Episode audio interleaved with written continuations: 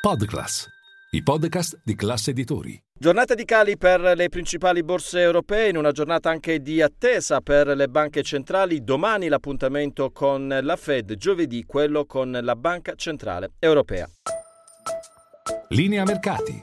In anteprima, con la redazione di Class CNBC, le notizie che muovono le borse internazionali.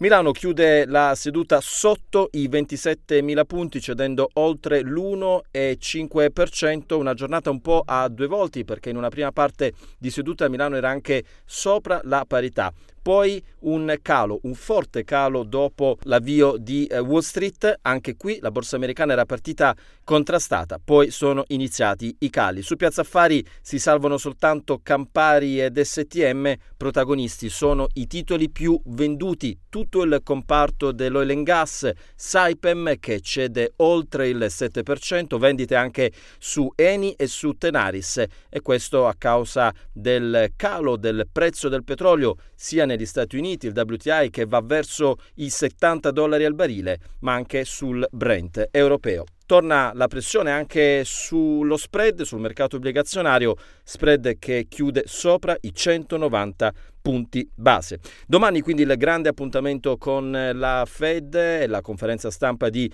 J. Powell. Il mercato si aspetta un rialzo ancora dei tassi di interesse negli Stati Uniti, ma più contenuto a 25 punti base. I dati macroeconomici di giornata è uscito il dato sull'inflazione dell'Eurozona che torna a salire lievemente, 7% annuo ad aprile, sale anche il dato sull'inflazione in Italia, certificato dall'Istat, all'8,3% e qui pesa il caro energia.